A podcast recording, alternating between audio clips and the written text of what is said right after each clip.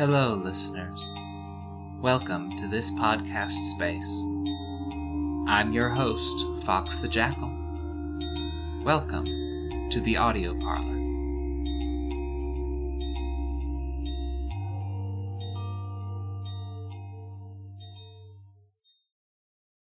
Episode 1 This episode is a discussion of select entries from the TV show Grey's Anatomy, seasons 3 and 4. The parlor has no content warning to issue at this time. Not to be straight phobic, but could you imagine waking up every morning and being like, mm, Grey's Anatomy is the best?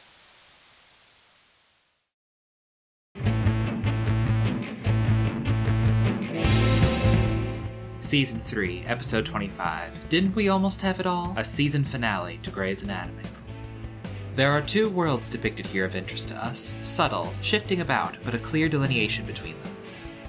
At the center of one world, we have Cristina Yang. Hard worker, hard ass, up and comer, type A, better than you. She knows it, life goals, we stand. She is getting married to Preston Burke. Calm, cool, secure, controlling, spiritual. Her teacher, her partner. It's been wrong, there's been trials, but there's a sexiness we're invested. Episode opens on the day of their wedding. It's great! It's a nightmare. It's the day of the wedding. He's scrubbing for surgeries. It's the day of the wedding. She's sent home. They're both surgeons, even before they're lovers. They are practitioners of the craft. She can't cut open a single patient on this, the day of her wedding, and it's killing her. Preston Burke's surgeries go for hours at a time. He practices his vows in surgery. They're dramatic, stoic, maybe a little much to be putting on your bride without her foreknowledge. I do not stand here on my wedding day optimistic or full of hope. I am not optimistic. I am not hopeful. I am sure. I am steady. My heart, my heart beats for you. I promise you, me. Preston, you are making every lady doctor in the room swoon on your wedding day. Maybe pull it back just a bit? Oh, hell, it's a brooding fantasy. We love it too. He leaves surgery early for the chapel. Cristina, all the while, is fitting for the wedding with, Oh, hey, it's Diahann Carroll from all those Dynasty clips on YouTube.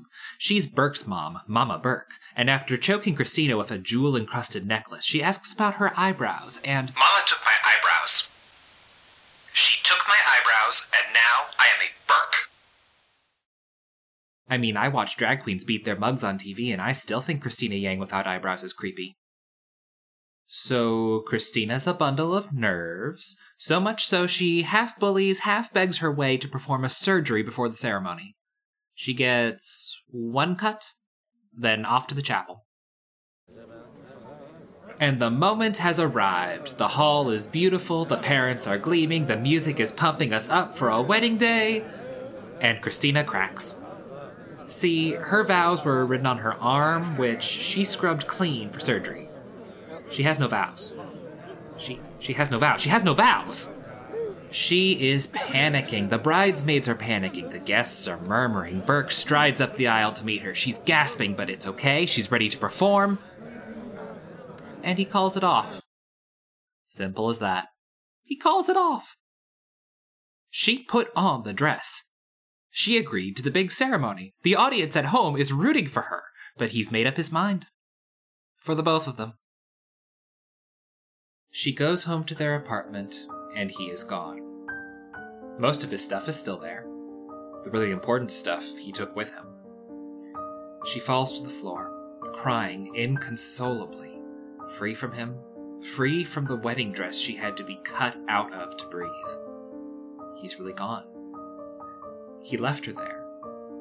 And sure, it seemed sensible to an audience at the time, but looking back, in this text, this relationship wasn't unsalvageable. She did everything to meet him. He failed to meet her. And I know the paratextual reasons as to why the actor was dismissed. I remember the slur, the awards coverage, the doubling down. That only makes it worse. Because in his end, the show still had me swoon for him. For him. Shame. Oh, and in our other world of the episode, Meredith Grey is really mad at her boyfriend. Again! Yeah, Meredith might be Cristina's best friend and also the maid of honor to this wedding shindig, but um, have you ever seen a character develop main character itis? Like, the world works differently for them because they're the main character and so much of the writing revolves around them. Right now, Meredith Grey has it bad. From the top! Meredith holds an informal bridal shower. It's not much, it's fine. Cristina isn't the type to want much for this. But Mare pulls the bride aside at the end of the shower and tells her she has to get married. It's so important. To Meredith. You marrying Burke? It's a sign. It's a sign that people like you and me can do this. Be healthy, be happy. You marrying Burke restores my faith in me. Oh, I get it. My wedding's about you. But it's a joke. we laugh it off. And past this point, Meredith continues to be a selfish kind of maid of honor. On a day when Cristina is absorbed, enveloped, lost in wedding accoutrements she does not want and never wanted to begin with, Meredith finds the time to play hot and cold mind games with her boyfriend. His name doesn't matter, I'll call him McDreamy, the show calls him that. She is oblivious to the bride's missing eyebrows because she won't shut up about the McDreamy McDrama. She makes a slight, a weak, a purely performative attempt to get Cristina into surgery, which Cristina has to steamroll over to advocate for herself. Because Cristina will not be denied, wedding be damned. Life goals, again, we stand.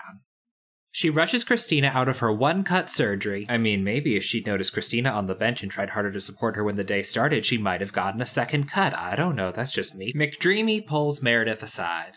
They have this dreadful, oblique conversation that means so little to the episode, and honestly, not much more outside it. Like, just do it. Just end it. I can't. Sure, you can. Here's how. You're the love of my life. I can't leave you, but you're constantly leaving me. Mmm, children! You're both terrible. Where is the adult in the room? Oh, right. That's Cristina. Cristina is always the adult in Meredith's room. And suddenly now, with a decision and an unavoidable responsibility in her hands, with her own needs and values on the line. Meredith decides now to be a dedicated friend and maid of honor and run out on this awful, awful display of McDreamy McDrama. That whole section of conversation in my notes had the phrase, this bitch, next to every mention of Meredith. Is that too harsh? It's probably too harsh. I'm sorry, everybody. So, the chapel. Cristina's freakout. It's petty of me, but I notice Meredith doesn't know how to console Cristina in a time like this. Like, Cristina has to coach Meredith during her own anxiety attack to specifically say what she, Cristina, would say to snap herself out of it.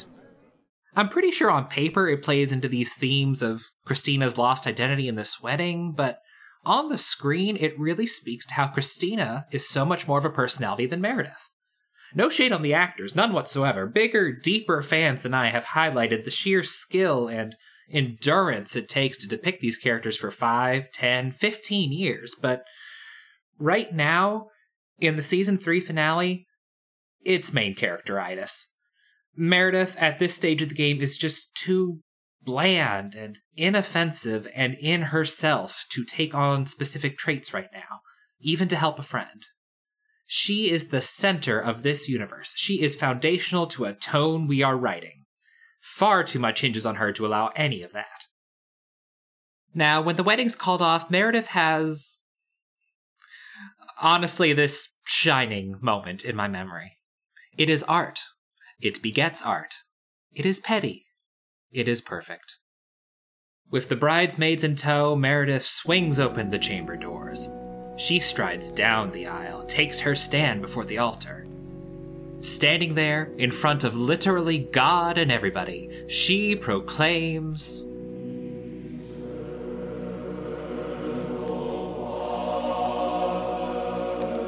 It's over. You can all go home. It's over. And she finishes, with the audacity to side eye McDreamy on the way. So over. Wait for me, listeners. Remember this moment. Cherish it. We will return to this moment.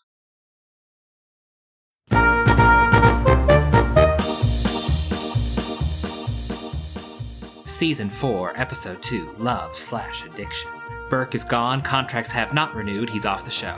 Cristina has created a small economy of wedding gifts, auctioning off blenders and waffle irons for insider scoops on novel surgeries. It's quirky, she's coping, or maybe not, it's content. And in walks Mama Burke. Now, I didn't make it clear before, I'll make it clear now. I didn't know it on first viewing all those years ago, but Diahann Carroll, God rest her soul, is a legend of prestige TV soap opera. Millennials, elders, of the gay variety especially, you may recognize her as Dominique Devereaux, secret half sister to the millionaire Blake Carrington, whose arcane family dramas comprised the meat of the Dynasty TV series in the 80s. Secret half sister. Ridiculous, contrived, and utterly foreign concept to the Grey's Anatomy brand. I was not a contemporary to the Dynasty times, but an easy Googling shows Diahann Carroll pursued a role on the show aggressively in its fourth season with a single, simple goal in mind. I want to be the first black bitch on television. Camp. Art. Icon. Money. Just give her all the money. No, I don't need a screen test. She's already earned it. Give her everything she wants. I'm in. So, this woman, this veteran of the genre, walks onto the gray screen for one last appearance. And she is here to see Cristina. She won't leave until she sees Cristina. Cristina's not going out there. Not after everything that happened. Get rid of her. Somebody, go. Get rid of her. So Meredith goes to get rid of Mama Burke. And the art of the finale finally begets the great art. Listen.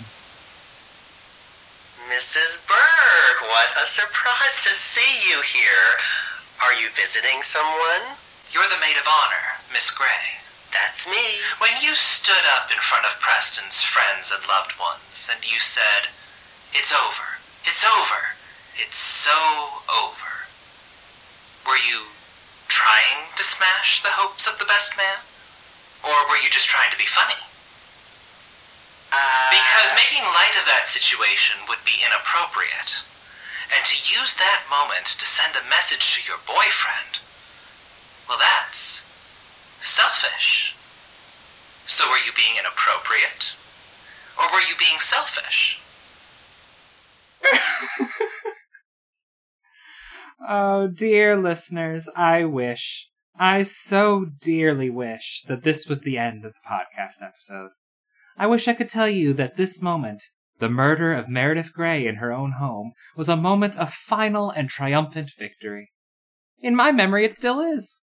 I imagine Meredith wandering aimlessly off screen to shrivel into a corncob and blow away on the midnight breeze. Some nights, on the lanai my landlords refuse to rescreen, I can hear her, tumbling in the distance, muttering, I'm not owned. Mama did not own me. But she did own you, Meredith. And when you report back to Cristina, she will know that Mama is waiting for her next. And true, Meredith does sheepishly scoot herself off screen. The scene changes too quickly to make it stick, but she took a blow, for once. But Mama Burke, the episode does her no further favors. As in the Bible, three more fools come to visit Mama that day. A boy, O'Malley, alludes to cheating on his wife, and she offers a sympathetic ear and guidance. It's a whole thing. I don't like that plot. Doesn't matter to us. A bigger boy, McDreamy, blubbers wistfully and ambiguously in her general direction, and she offers again sympathy and guidance. And finally, Cristina herself bites the bullet. And Mama Burke shows her regret at the loss of Cristina's teacher. These moments, they do speak to this old world, deeply convicted woman of grace and stature that Diahann Carroll can so effortlessly embody. But enmeshed in all the other chaos that makes an episode of Grey's, they float in a time outside of time. There is no consequence here, only sentiment and sentimentality. They soften her character to telegraph her compassionate final act, for an actress who I'm certain could balance the edge with the sentiment. I don't know. I think I'd more appreciate the final gesture to Cristina if I were still expecting some grand evisceration. Or maybe I just miss my blood and circuses. Eh, one of the two. So that's it. I don't have a climax for you. Again, my Edge of Glory was back with Meredith and Corn Cob. I've been spent for a good minute now. Oh, Meredith's fine, by the way. She makes a joke about S&M later and keeps stringing McDreamy along. Funny how these things work. How the deprecations and judgments serve only to endear her to us. It's main characteritis. It's maybe character growth on a tectonic scale. Practically self deprecation in the day to day. Metaphors. Oh well, so much for pathos. I hope you all enjoyed this little use of the audio parlor. Sometimes we go big, sometimes we just spend some time with old friends. They're trash, and they're straight people trash, but they're your trash. Okay, let's be real, they're little my trash too. I have every respect for it I can. Y'all do you. Oh, and if any of y'all Grey's Anatomy super fans find my email,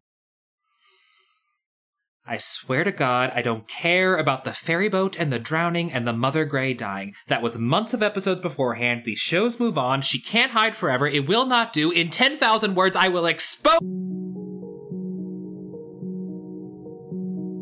All right. Thank you all for listening to the very first episode of the Audio Parlor. I'm Fox the Jackal here to give a bit of a extemporaneous end of the episode. I want to take this time to say hi to you, whoever might be listening, and offer a little bit of thanks and acknowledgments here at the end.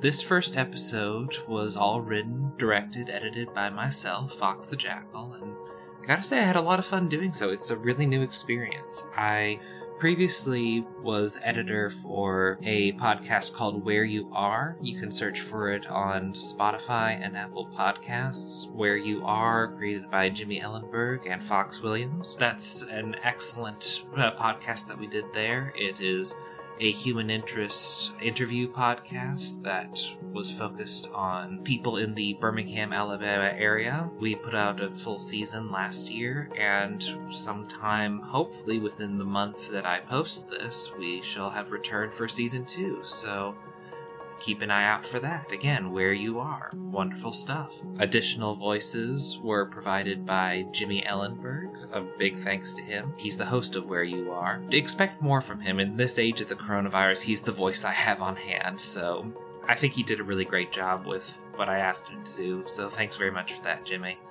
Uh, a, a bit of a mea culpa on that. I do acknowledge that we are two white guys playing a mix of races in this episode, at least in the voice acting as the podcast develops, I might reach out for some more appropriate voice matching. But for the moment, he's what I have, and I think we did a good job. That opening quote, the one about straight phobia and Grey's Anatomy, that is from a TikTok meme. I traced it back to an account called at Jules or or perhaps at Stay in Jewel. It might go back further than that, but that's the source I know. A big shout out to Nicole's Grey's Anatomy. Her podcast was a lovely find. It was a discussion based podcast where she and a friend would talk about some topic or character from the series about uh, over the course of its run. The podcast itself ended in 2019, but it's a total recommend. It's really accessible. Each episode You can pretty much just jump into whatever topic you want to, and they'll talk about it at different points in the series. It just it felt really nice to listen to such enthusiastic fan discussion over such a wide swath of continuity. It made me feel at home, and I was thankful for it. Nicole's Grey's Anatomy. Give it a listen. So I want to hear from you, the fans, if uh, well, at least you, the listeners. I don't know if you're fans yet, but I want to hear back from people on this. I'm producing this mostly because I want to put some ideas out into the world and hear what you have to think about it in return. I've set up an email account, so you can email me at foxthejackalsaudioparlor at gmail.com. That is a long name. I realize this. I'll type it out on, on my website and whatever podcast directory you may be using to listen. That's F O X T H E J A C K A L S audioparlor at gmail.com. Let me know what you thought of the episode. I'd love to hear back from you. Also, visit the website. It's not set up at the time of this recording, but it will be by posting. I'll type that out in wherever you're listening, and you can come visit there. I also have a personal Twitter, Fox the Jackal, or at Fox East 52. It's mostly retweets right now, but I've already started posting some updates about how the podcast work is going as I go along. So, if you want to have a little more engagement that way, I mean, I'm sure that's the word engagement. If you want to follow along, by all means, follow along at Fox East 52 on Twitter. This is the first episode of a planned three episode premiere, which should all be available to you as I upload this. Be sure to check out the other two. One of them talks about an old song from 2008, 3OH!3's Don't Trust Me. It's problematic. We know this. We want to go a little bit deeper. And the other one is going to talk about one of my favorite characters from the Legion of Superheroes comic book, Triplicate Girl. I know a lot of those words probably didn't mean anything to anyone, but tune in. It's it's fun. I give the minimum amount of explanation you need to get in, and it's just a wild ride for some silly 60s comics. So hopefully you'll want to check out one of those. As far as updates on this, expect about one to two episodes a month. I'd like to, po- uh, to post every two weeks, but at a minimum, I'm going to be posting a new episode, at least one new episode, if not two, by the Monday on or after the 15th of a month. Again, thank you all so much for listening to this. I hope you had a good time. I know I did. Thanks. Bye. It's over. You can all go home. It's over. So over. Sorry. I was trying to do the little thing she did. Sorry.